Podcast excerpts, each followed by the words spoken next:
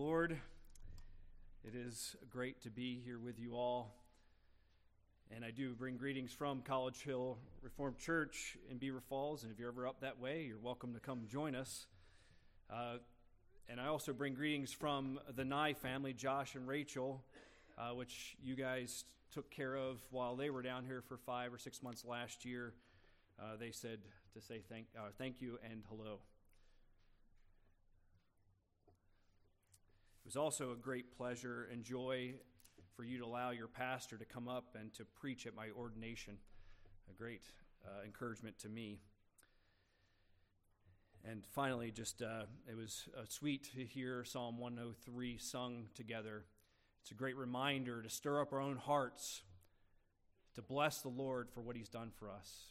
He doesn't hold our sins against us, He's loved us in the Lord Jesus Christ. With that in mind, let's turn in our copy of God's Word to James chapter 1.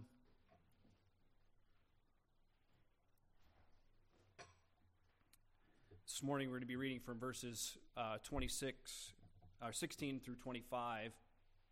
But before we read God's Word, uh, just go through a, just a few introductory comments. James, the book of James, the letter of James, is known as the wisdom literature of the New Testament. It's practical in its nature, as James writes. He meets you where you are in your walk with Christ. And he really helps us in this first chapter to answer the following questions How are you to understand and respond to trials in your life? James tells us that trials are a part of the Christian life. And rather than trying to avoid trials, to avoid difficulties, we should see them for what they are. They test us and they strengthen us in our faith. If you look at verses 1 or chapter 1 verse 4, what it says here James says, "They make you perfect. They complete you in Christ." Then the second question, what about temptation and sin? Does temptation originate with God? James says, may it never be. It's against God's cha- character. God tempts no one. To be sure, sin is part of our nature, and our own temptation comes from within.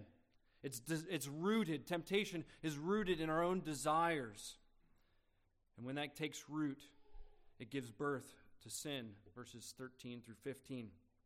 And so rather than the source of temptation, James says God is the giver of good and perfect gifts. And he has given you the most important gift. He has given you the Lord Jesus Christ. He's given you new life through the word of truth, verses 16 through 18. And so that's where we'll pick up our reading here this morning in verse 16. People of God, hear now the word of God, which is able to save your soul. Do not be deceived, my brothers, beloved brothers. Every good and perfect gift is from above, coming down from the Father of lights, with whom there is no variation or shadow due to change. Of his own will, he brought us forth by the word of truth that we should be the kind of first fruits of his creatures. Know this, my beloved brothers. Let every person be quick to hear, slow to speak, slow to anger, for the anger of man does not produce the righteousness of God. Therefore, put away all filthiness and rampant wickedness, and receive with meekness the implanted word, which is able to save your soul. But be doers of the word and not hearers only, deceiving yourselves. For if anyone is a hearer of the word and not a doer, he's like a man who looks intently at his natural face in a mirror. For he looks at himself and goes away at once, forgetting what he was like. But be the one who looks into the perfect law, the law of liberty, and perseveres, being no hearer who forgets, but a doer who acts. He will be blessed in his doing. The reading of God's word for the people of God. Let's pray. Father, as we've looked at your word, as we've read your word, we ask that you would help us to be good hearers, to listen to what you have for us this morning. And may you be praised in all that's said here in this pulpit. In Christ's holy name we pray. Amen.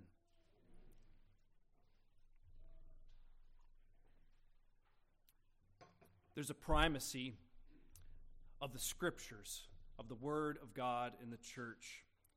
In the church generally, and in particularly in the Reformed church, much is made about the teaching, the faithful teaching of the Word of God. And should, it is rightly so handled this way. The importance of the Word is reflected in the very way in which this auditorium is set up. The pulpit stands front and center. The Bible is open before you. In the pews, there's many copies of God's Word for you to read. In this congregation and many others, you take the Word of God seriously. You sing from God's Word in your Psalter hymnals. Brothers and sisters, the Word of God must be taught. And preaching is needed. And it's needed without compromise. And it's needed to be done in its entirety. Preaching the Word and reading of the Word is vital, is of vital importance. For faith comes from hearing, and hearing through the word of Christ. But we must not stop there. For there's another aspect to the reading of the Word of God and hearing the Word of God. What's also important, and I think that's what James tells us here, the other aspect, and he points us in this direction this morning. And that is, along with the faithful preaching of the Word, there must also be faithful listening to the word, a faithful hearing and receiving of the word. For if the word of God is preached and the word of God is read, yet it falls on deaf ears, if the message falls on deaf ears, there will be no effect. A whole lot of your scrutiny and my scrutiny can be turned to the preaching of the word. It's just so easy. Yes, you as God's people, you should test what you hear from the pulpit and what you read against the scriptures. It's appropriate to ask questions. Is what the pastor, the preacher saying faithful to the text? Are his applications rooted in the scriptures? But often our minds don't stop there. Maybe it's just me, But sometimes we start to say things like this You know, I didn't really get much out of the preaching. You know, it didn't really connect with me. I just couldn't pay attention to what was being said. Is it just me? Or do you have that difficulty as well? But James here forces you to think more deeply in this passage. The preaching of the word is vital to the church, but it's also vital that we be good listeners to the word. We were faithful listeners. So here is a question for you this morning How are your listening skills? How are your listening skills?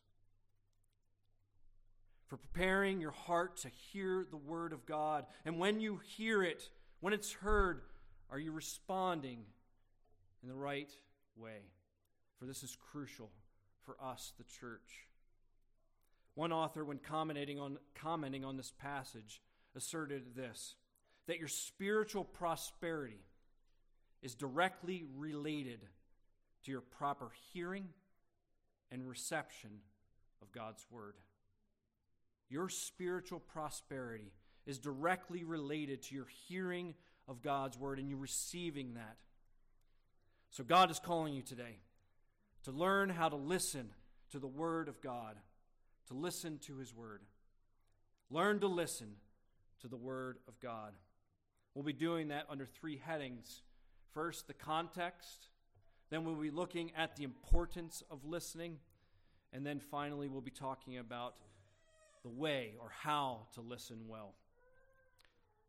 So let's take just a few moments to do an overview of the context of this passage before we dive deeply into verses 19 and 20 for there's where we're going to spend most of our time this morning. I'm guessing as if there were just a few passage few passages from the letter of James prior to coming here this morning that you knew or that you could quote, verse 19 would be one of them. Know this, my beloved brothers, let every person be quick to hear, slow to speak, and slow to anger. And I think next to that maybe would be faith without works is dead. These are most often the verses quoted from the book of James. And sometimes when we know a verse so well, it could be great danger of taking it out of context and not really understanding it deeply. And I think as we read this passage outside of its context, you may believe that James is addressing particularly interpersonal communication when we talk to one another and how we are to speak. Assuming that what James is saying is when you talk to other, others, this is how you should listen well, and this is how you should speak. And as you read this little letter, it does feel like at times James jumps back and forth from subject to subject quickly. It's almost hard to keep up where he's going. And that's what many commentators believe about this passage. They believe that he's going here from one verse to another, and they treat verse 9 in particular like a parenthetical thought. That James was talking about trials and temptations, and now he goes on to communications. But the more I've studied this letter, the more I've discovered that there's continuity here between what James was saying prior to and what he's saying after, and particularly here in verse 19. And I admit it might take a little bit of work but I assure you, there's treasures. There's a vast treasure to be uncovered here. So let's look quickly at the surrounding passages. Verse 18, it says, Of his own will, he brought us forth by the word of truth, that we should be kind of first fruits of his creatures. In this passage, James is speaking about the origins of our faith, that your coming to faith originated in the will of God. And not only does he talk about the origins of your faith, but also the means in which the Lord has accomplished this. He's done it through the word of truth. He brought you forth through the word. James is using this birthing language, like a woman bringing forth a child. So too, you have been brought forth through the word of truth.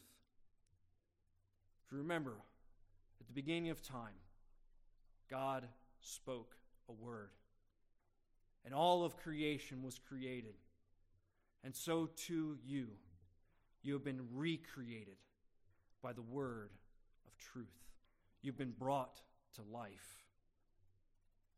And then verse 21 you were called to receive this word humbly for it is this word that saves your soul. And then verse 22 calls you to be a doer of the word and not what? Just a hearer only. The word rendered here, hear, in the English has the same Greek word as we have in verse 19 that says to listen. You cannot just be one who hears the word and disregards it. You must be one who puts it into practice to take the word and what it teaches and understand it. And as we plan, that's the subject of our study tonight to be a doer of the word. See, when you put the word into practice, there's great blessing. So that brings us back to verse 19. As you can see, we're surrounded by the word. As you can see, we're dealing with the word of God. So, how are you to rightly understand verse 19 given the context of the passage? What does James mean? Was he speaking about interpersonal communication, how we're to talk with one another? Although there are many, many often use that passage in this way in dealing with each other. And I do believe that there's some real spiritual application in communicating with one another. Rather, I believe that James is speaking and without a doubt in my own mind, he's speaking about our response to the Word of God. How we're to receive the Word, how we respond to it when we hear it. Yes, it's true that the scriptures are full of all kinds of passages dealing with interpersonal communication. In, in particular, in uh, Proverbs chapter 12, it says, The way of the fool is right in his own eyes, but a wise man listens to instruction or advice. God does direct us how we're to speak, but I don't think that's the thrust of this particular passage. If you're not convinced yet, I ask you to give me a few more moments. And in the meantime, be quick to listen, slow to speak, and slow to anger. So let's learn how to listen well. And to do that, we need to learn to listen well by first understanding the importance of listening. The importance of listening. In verse 19, James says, Know this. Know this, my beloved brothers. What James is saying, you need to know this. You need to remember this. You need to learn to appreciate this. He wants you to struggle and strive to understand. To know what follows is to understand how important it is to listen to the word. You and I need to use our ears as they were intended to be used. Some have said that's why we have two ears and one mouth. We should, we should listen twice as much as we speak. It isn't, isn't it quite interesting that our, our ears are one part of our body that are always open? The ears are always open, and it takes an active measure in which to close them. You have to put your ear, your fingers in your ears or earmuffs on your ears. The biblical testimony is full of examples of calling not only God's people, but all the nations to listen and hear what he has to say. Remember in the Old Testament, Moses was called to return to the land of Egypt, the land of his youth, and he was to preach to Pharaoh. Pharaoh heard the audible voice of God through Moses. But did he listen? Did he hear the word of God? No, he rebelled. And what came upon him and his people was destruction. Then in De- Deuteronomy chapter 5, the second giving of the Ten Commandments, as we read this morning, it says this Hear, O Israel, the statutes and the rules that I speak in your hearing today, and you shall learn from them and be careful to do them. God's people were commanded to hear the word of God. Isaiah the prophet called the people of God in their rebellion, Hear, you deaf, and look, you blind, that you may see. God's people were called to hear. And this didn't only happen in the New Testament. Remember the story of the parable that Jesus told about the sowing of the seed. Jesus said you were to go out with the message of the gospel. The message didn't change, did it? It was the soil that changed. It's the reception of the word that changed. It's response.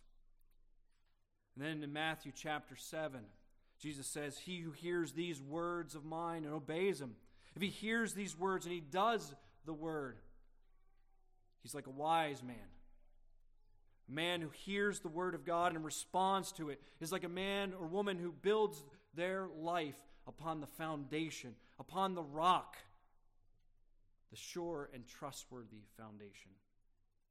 And then in Romans chapter 10, it says, He who calls on the name of the Lord will be saved.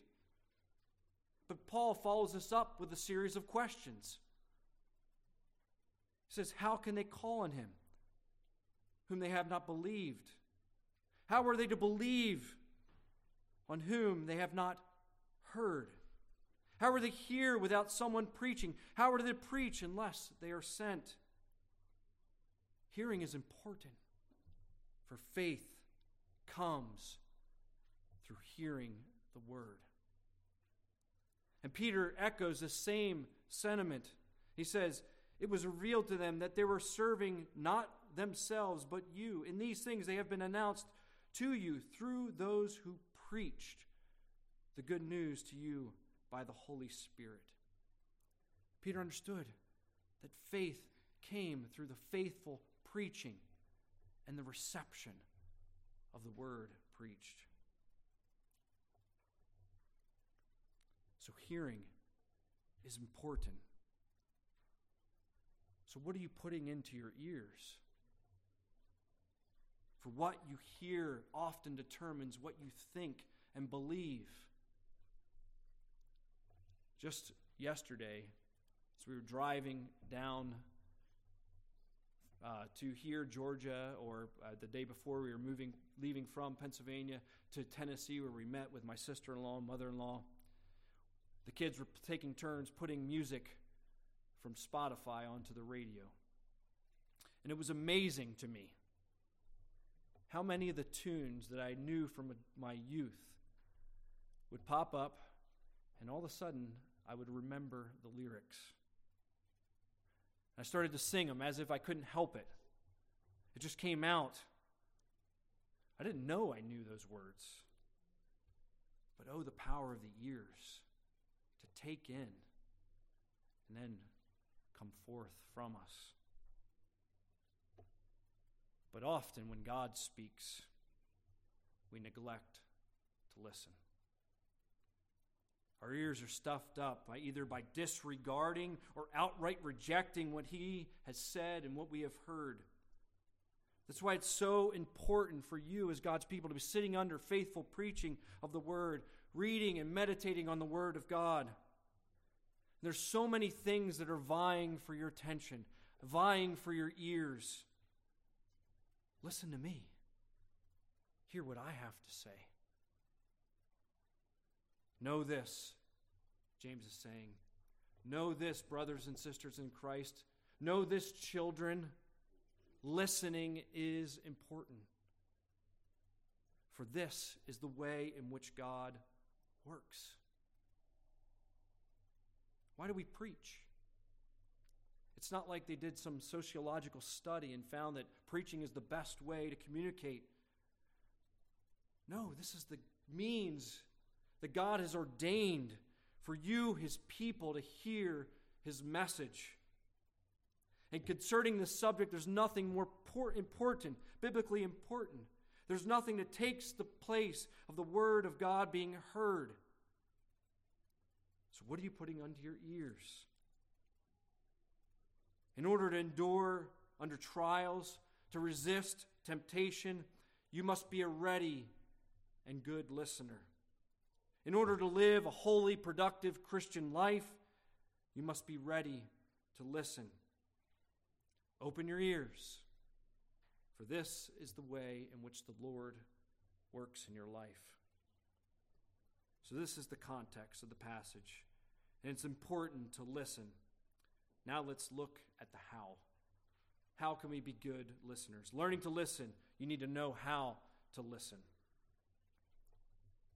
So, first, be quick to listen. I'm just going to be quick to hear or listen. James describes a readiness and a willingness to hear whatever the preacher brings, whatever the passage of Scripture reveals. When God speaks, you listen. You ought to come here each Lord's Day morning and evening to hear, ready to hear asking God to mold you and shape you by the word preached. Lord, as I open up my scripture, my Bible here this morning, I want you to speak to me. Show me your truth. I'm ready, no matter the cost, wherever it may take me. What you may hear or read may not be easy, it may not even be palatable, it may be hard to digest it might be difficult. It may be encouraging on the one hand or quite convicting on the other. You say, I just want to hear. I want to hear the word of God.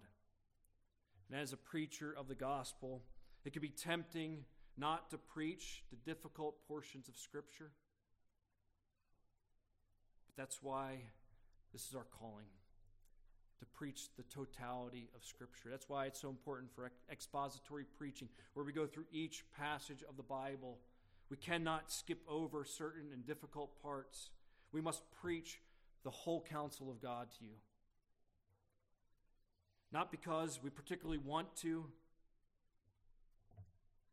but it's because it's what you need to hear, and it's because it's what I need to hear.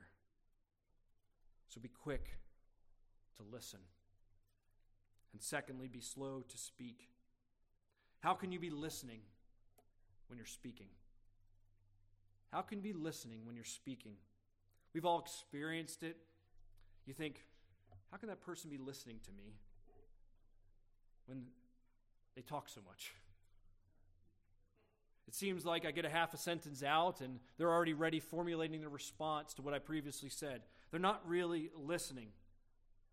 And so often, I think we respond to God in this way. You can start to spout off what you're reading rather than taking time to meditate on the words, to think on them, to try to understanding, hear it. Like a child talking back to their parents, you begin to rattle off your own opinions and your thoughts. And I think we can do this in two particular ways. There's probably, probably many more. First, upon initial hearing or reading, you may think you figured it all out. And you begin to pontificate on the passage, what it really means, or when you really don't understand it. And that's why James in chapter 3 really warns teachers in the church to be careful when they're teaching. Because judgment will come upon them with greater strictness. So therefore, be slow to speak. Secondly, you can start to talk back to God. This isn't right. I don't really agree with this. And really, what we're doing is you're starting to really judge God. You begin to reject his message. I don't want to live the way that you've commanded me to live. I don't want to obey your commandments. And so, therefore, James tells us be slow to speak. And this leads us to our final point. For when you speak disapprovingly to God and of God, it often leads to anger. Leads to an angry heart. So be slow to anger. This portion of the text is most difficult for some to relate back to the subject of the Word of God. And consequently, most believe that this is evidence that James is shifting of ideas or topics. One noted author and theologian said it this way He said, As we noted above, exhortation to listen well and speak only with due deliberance, excuse me, due deliberance, are common in Jewish wisdom literature. Moreover, the prohibition of quick anger does not fit well with this idea, referring to the context of the word. Probably then, we have another instance in which James suddenly shifts to a new topic. And I wouldn't be I would be lying to you if I say that that didn't give me great pause because this particular man and his ministry, particularly his writing ministry has been real helpful to me in understanding the scriptures. I've relied on him so much in his commentaries. But is James really changing direction suddenly? I think not. And why? For anger is not an uncommon response when hearing the word of truth. Anger is not an uncommon response when hearing the truth. The testimony of Scripture is clear. When men and women are confronted with the truth, what often happens is anger and rebellion. Think of the Old Testament. God promised his people, He promised to be their God. He delivered them out of Egypt and took them through the wilderness and desert. He provided it for them with manna and quail and water. And yet, when the first difficult signs appeared to the people, what did they do?